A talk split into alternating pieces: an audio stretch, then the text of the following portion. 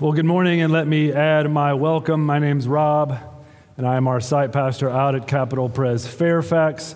We're in a new spot for a season out there, the Sherwood Center. Come visit us sometime. It's a beautiful space to worship. We've got a nice park near us, the Van Dyck Park. There's a skate park right there. Um, I don't think it made it into the announcements this morning, but David Stevenson and JT Tarter are actually going to be doing a skateboarding demonstration out there for Father's Day. Uh, little known fact uh, they've toured skate parks before. Uh, they've got a duo called Rad Dads, and uh, none of that's true, but I really wish that it was. Um, it's been exciting to regather as a community out there in Fairfax. It's been exciting that God's bringing new friends to join our family of faith. I'm excited to be here in McLean with you this morning. If you're joining us on live stream, we're glad that you're with us this morning. We're carrying on in our, season, uh, our uh, series in Ephesians. And you might remember we're in a mini series of sorts we started a few weeks ago where we're uh, seeing what Paul has to say um, about the church, about us as Christians, the gifts that He's given us, and how we're supposed to use them. Last week, Bill helped us navigate verses 7 through 14, and um, he reminded us of the gifts that Christ has given us and why Christ gave us those gifts to build up the church. Uh, we just heard read verses 11 through 16. Really, this morning, we're going to focus on those last two verses, verses 15 and 16. But before we go any further, I'm going to pray and ask God to speak to us. So, would you pray with me? Mighty and merciful Father, by your Spirit, help each and every one of us to, to know the grace that is found in Christ. Give us eyes to see, maybe for the first time, the beauty of Christ. Give us ears to hear what all this means for our lives. Save us from distraction. Uh, and grant to me your peace and your power. In Jesus' name we pray. Amen. As we look at these uh, couple verses, we're going to key in on three components that really stand at the center of Paul's teaching about the church and how we relate to each other and how we speak and interact with each other. We're going to focus on three themes this morning. All right, you ready? Truthing, loving, and growing. You got that? Truthing, loving, and growing. Point number one truthing, you say to yourself, that's not a word, right? Um, and then you think to yourself, it was mentioned at the congregational meeting that Rob's from North Carolina. So maybe he doesn't know that's not a word. or maybe he does know that's not a word, and this is his lame way of just trying to make his outline fit together. False on both accounts. All right, I know it's a word. Uh, here's why we're talking about truthing it's because in verse 15, um, when Paul says, rather speaking the truth in love, if you look at the Greek, he literally says, rather truthing in love, right? And in the same way that it falls awkwardly upon our ear, the first century audience, when they would have heard it or read it, they would have had the same reaction like, wait, what? It would have, this is an awkward and odd and rare instance where he's turning a noun into a verb. So he's saying, rather, truthing in love.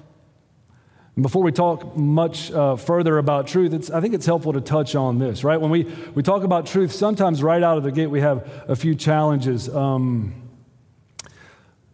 I think for most people in Northern Virginia, the idea that there is a truth can be a challenge. Like, what, what, what are we talking about here?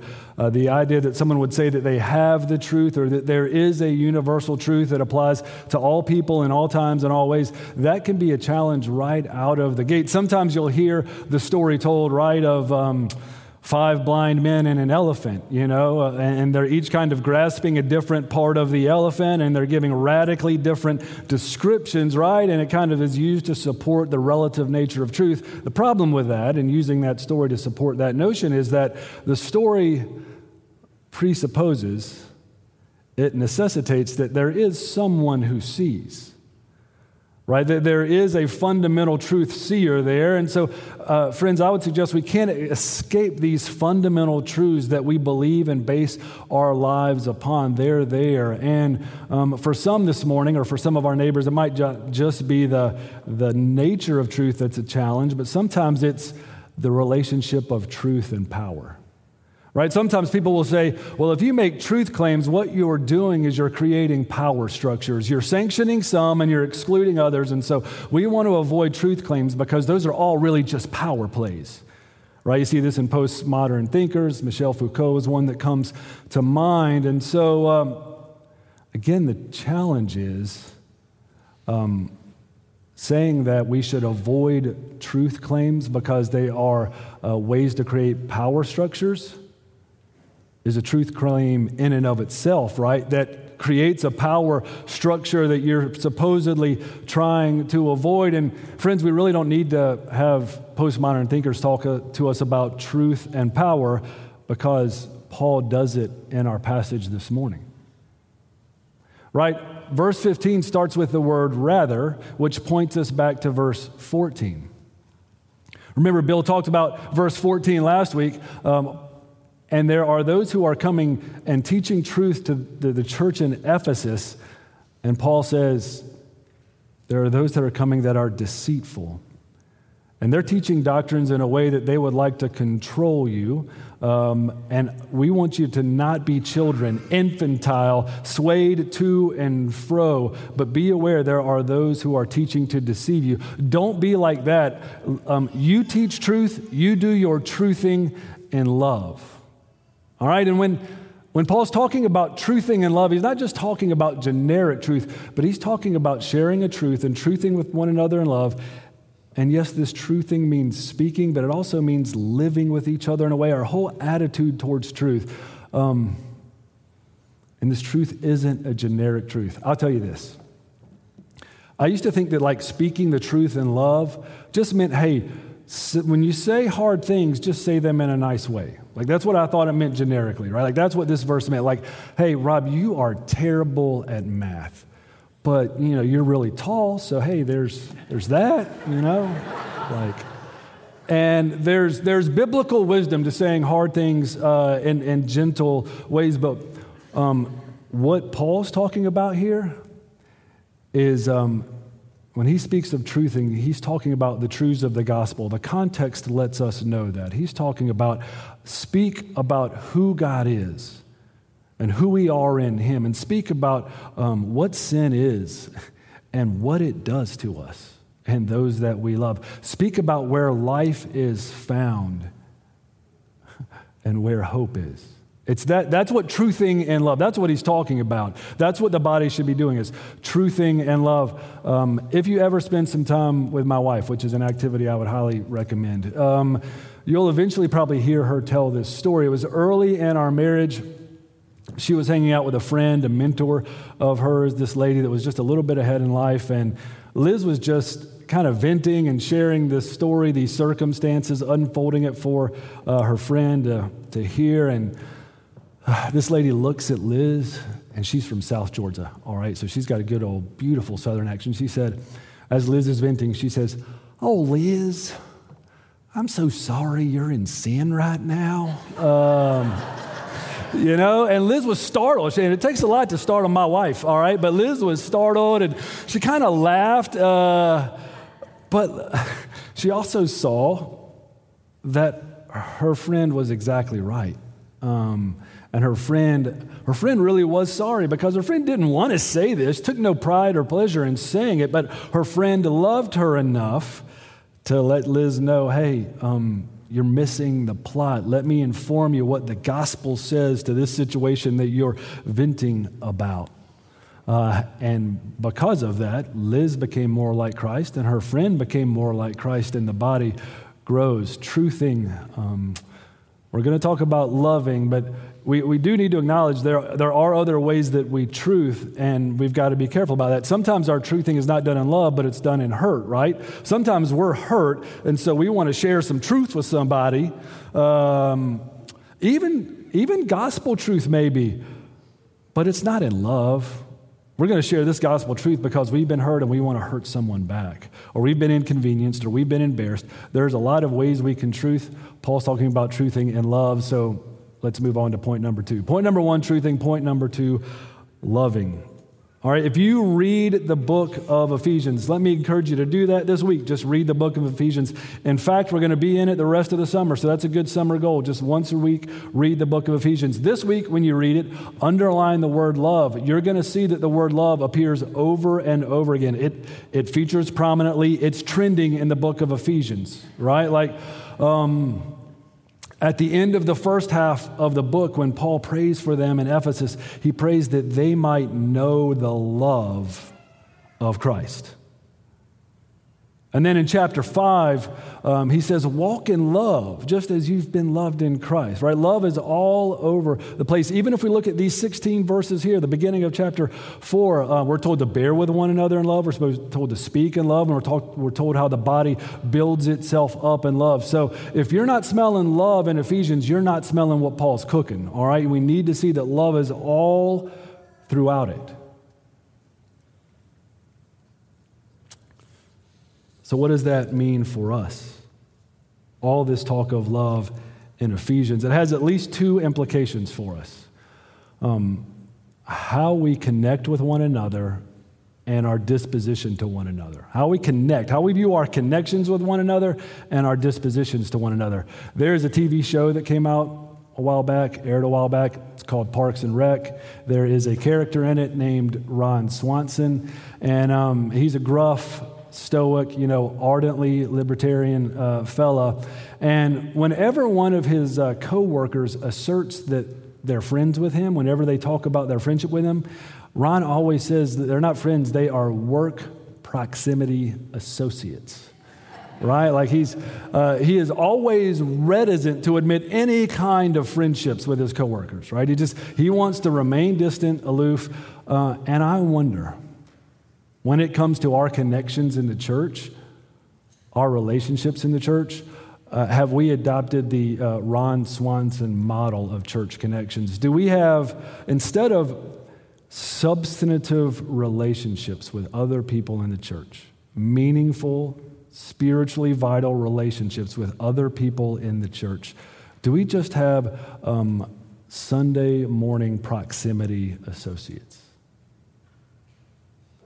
For middle schoolers and high schoolers, do you just have um, D group or Sunday school proximity associates instead of real friends that know you and love you and that you know and love?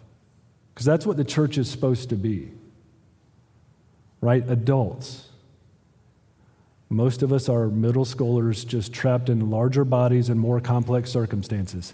But do you have real friends, substantive relationships with other adults in the life of the church? Because you desperately need them. You were designed to have them. And Paul makes it clear with all the ways that he speaks of love and affection throughout this letter and in this passage that that's what the church is supposed to be this, this connection to each other that is love. And I, can hear the objection hey, Rob, um, there are literally hundreds of people here. Like, am I supposed to be kindred spirits, you know, bosom buddies with all of them? Um, no. But you should have some deep connections with some of them. Because I can't make any sense of the book of Ephesians when I read it if I just think that the church is meant to be these loose acquaintances. Just doesn't make sense. It doesn't add up. All this talk of love speaks to our connection to one another, but it also speaks of our disposition to one another as well. That love should be the standard. Love is the goal in all of our interactions, whether you know each other well or not, whether you have those close relationships or not. When we're engaging with each other in the life of the church, in committee meetings, because we love us some committees, or, uh, you know, vacation Bible school, which is kicking off and we're excited about, in all of these places, as we're engaging with one another, the default is to show each other love. But we, we need to be aware of this too, right? Um, our theology tells us this that we are going to wound and hurt each other. It's just a given. That's going to happen. So the question is when we wound and hurt each other, when we say something we shouldn't have said in a way we shouldn't have said it, like, how do we deal with that? Paul calls us to deal with that in love. And so, um, are we just going to name it? Are we going to follow the biblical model of confrontation? Are we going to seek to reconcile? Are we going to repent? Because, friends, that's all truthing and love stuff right there. That's all speaking the truth in love. Or are we going to gossip? Are we going to slander? Are we going to, um, to cover up and conceal? Because that's the antithesis of truthing and love. And, and sadly, that, that stuff happens in the church all the time. Um, Paul highlights it there in verse 14, right? There's those that come in and teach truth um, in ways that seek to manipulate and control deceitfully.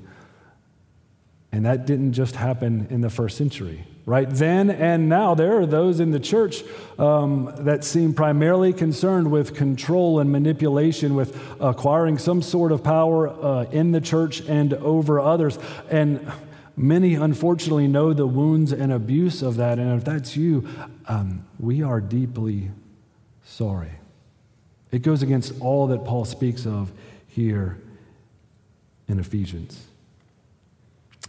Um, and when we talk about love, in the same way we should probably, uh, we, we colored out truth and some of the things we need to say when we talk about truth. When we talk about love, we just want to be clear. As Christians, we don't have this uh, overly sentimental, kind of Pollyannish notion of love. No, the scriptures are real clear about what love is. Think about what it says in John 15 Greater love has no one than this, that someone lay down his life for his friends. That's what Jesus says. Paul, when he writes a letter to the church in Rome, says this God shows his love for us, and that while we were still sinners, Christ died for us.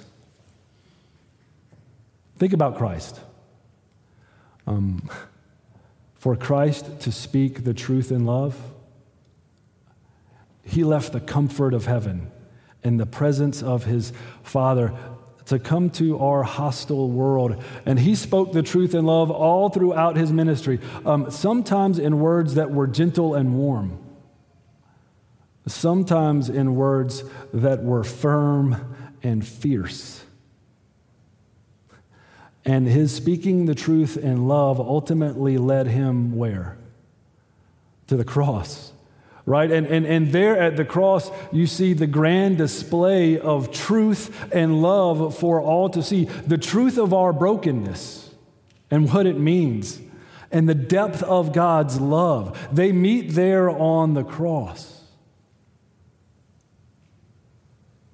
And so when we speak about truthing and love, um, we speak about living in a way that we see that and are transformed by that reality. If you're. Um, if you're a visitor here with us this morning, we're glad that you're with us. If you're investigating Christianity, it's that truth, the cross of Christ, that binds all of us together and changes everything. And it's the only hope that we have to go and speak truth and love with one another is if we've been transformed um, by the cross of Christ. Sometimes it's referred to as the cruciformed life. Probably didn't use that word this week, cruciformed, right? But cruciform, the shape of a cross, the cruciformed life, a life that's shaped by the cross of Christ, our words, our actions, how we speak, how we live. If we're going to be doing this truthing in love, it's when we see what Christ has done for us, right, friends? Because when I see the Holy One, when I see Him who knew no sin become sin for me so that I might become the righteousness of God, the idea of treating someone smugly or looking down on them because they're not as theologically astute or sanctified as I perceive myself to be, that seems asinine. Right? When I see Christ on the cross, when I see Him who was rich become poor so that I might become rich. When I see him who promised me um, to give me all that I need, I can live a generous life. That's when I can bear one another's burdens in love, is when I see that. Truthing, loving. Let's wrap up with growing. All right? I just want to break down what Paul says about growing here uh, in these last couple verses. He's made it very clear. This church in Ephesus and this church here in McLean and Fairfax, Northern Virginia, it should be growing. We should be growing. He says this We grow up. Look, look, he says we, all right? He's including himself in this. When he's talking about growing in this passage, he's talking about all of us growing. All right, this is a corporate growth he's talking about. It's not just you as an individual Christian he's talking to. He's saying, we grow up. All right? We grow up in every way. That, that is in all areas, in our unity, in our diversity, in our mercy, uh, in our peacemaking. We grew up in every way. We grow up in every way into Him who is the head, into Christ, right? Um, friends, we highlighted it on Wednesday. I'll highlight it again. We currently don't have a senior pastor, but we have a head. All right? It is Christ. And we are to grow up into Him, seeing how He lived in love, trusting in that to change us and love the same way. Um, we're supposed to grow up as a church so that we might experience the love of Christ and His truth and share it. And this uh, growth requires the involvement of every one of us. Paul talks, uh, he takes this body metaphor to, to a, an even deeper level, right? He starts talking about ligaments and joints, and he talks about every one of them working together. It says, when each part is working properly. Let's pause there for a second. When each part is working properly, notice what he doesn't say. He doesn't say when each part is consuming properly. Right? He doesn't say when each part has spent its requisite hours in the weekly worship meeting. No, he says when each part of the body is working properly. Friends, that's when each one of us is using the gifts that we've been given uniquely, using the grace that we've been given uniquely. When each one of those, each one of the parts is working properly, the body builds itself up in love. Let's ask ourselves a few questions. Question number one Capital Pres family, McLean Pres, Capital Pres Fairfax. Are we growing to look more like Jesus? Uh, uh, the group of us, the lot of us, are we growing to look more like Jesus? Because, friends, we can have all the services and all the places that we want, and all the Sunday schools, um, all the community groups and Bible studies we want. But if we're not growing corporately to look more like Jesus, then they're all in vain. I was convicted as I went through this passage this week, um, as I thought about our crew out there in Fairfax, and as I thought about my own heart and the, uh, the emotion and energy I often build around growing numerically out there in Fairfax. And, you know, we can be unashamed about wanting to grow numerically, right? Because healthy things grow, and um, more people coming and hearing about Jesus is always a good thing. But what I was convicted about is um, do I have that same sort of um, emotion and energy around our Fairfax crew growing to look like Christ? Increasingly out there and increasingly here, are we growing to look like Christ, to reflect who He is, His truth and His love to our community? A couple more questions for us. Um, how do we explain the growth of this early church and, uh, and our presence here today. And here's what I mean by that remember the context, right? Um, remember the people that are receiving this letter there in Ephesus. Um, those Christians, um, they didn't enjoy a tax exempt status from Caesar. You guys know that, right? Um, uh, they didn't exist in a culture or a context where monotheism was in vogue or their ethics aligned with popular culture. Right? No, this community of Christians was a, minority, marginalized, persecuted. All the cards were stacked against them except for they had the spirit and power of Jesus Christ working in them and through them, enabling them to do this true thing in love in such a way that when the outside world saw it, they were captivated and compelled to say, What's that all about? I want to know more about that. And that gave them the opportunity to speak about who Jesus is.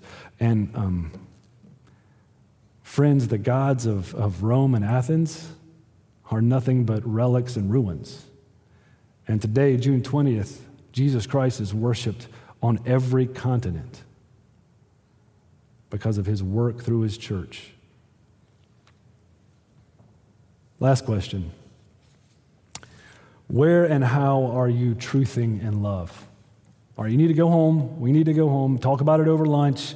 Journal about it throughout the week. Where and how am I truthing in love? Maybe it's by sharing the truth of Christ's love in our children's ministry, helping them to know his affection and his grace and where wisdom would lead them. Um, maybe it's uh, mentoring some of our young adults right? Spending some time with a, a, young lady, helping her connect the dots between her job and her relationships and the gospel. Maybe it's picking up a phone call. That's how you're going to truth, pick, picking up the phone and making a call. That's how you're going to truth and love this week is just call someone and encourage them. Maybe it's having a hard conversation. All right, maybe, maybe you know, maybe you've been thinking the whole time, I know the conversation I need to have. Uh, and it's going to be hard, and um, you know you're going to need the Spirit of Christ to lead you in that conversation because you don't have the love in and of yourself. But if you do it, the person you talk to will become more like Christ by God's grace, and you will too. Where and how do you need to be truthing and love this week? The last few weeks, we've been looking at Paul's teaching on the church. We've, we've looked at its uh, unity and diversity, the graces we've been given, the growth that we're called to. And I'm going to close by praying for us. And friends, my hope rest upon this reality uh, God cares more about his church than I do. God cares more about this church than I could ever imagine. We can rest in that. And, and in His grace, He invites us to be a part of His work in the church. And uh, He invites you to use your gifts uniquely in this church.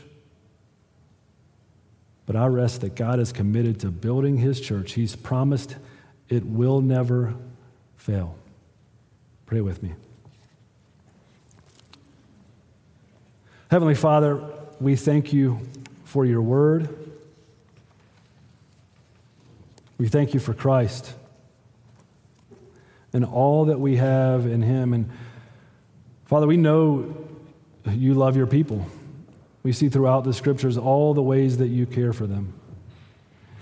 We see throughout our lives all the ways that you've cared for us. And corporately, as a church body, we've seen your faithfulness for over 75 years, caring for us as one very small part of your kingdom. And so I pray for my friends this morning, and I pray for myself. Um, show us how you would have us do this truthing and love. Show us how you would have us use your gifts. Our prayer is that the world around us, Northern Virginia, would see Christ through us, that increasingly we would grow to look like Him and love like Him and share His truth. Would you do this by your grace and for your glory? Amen.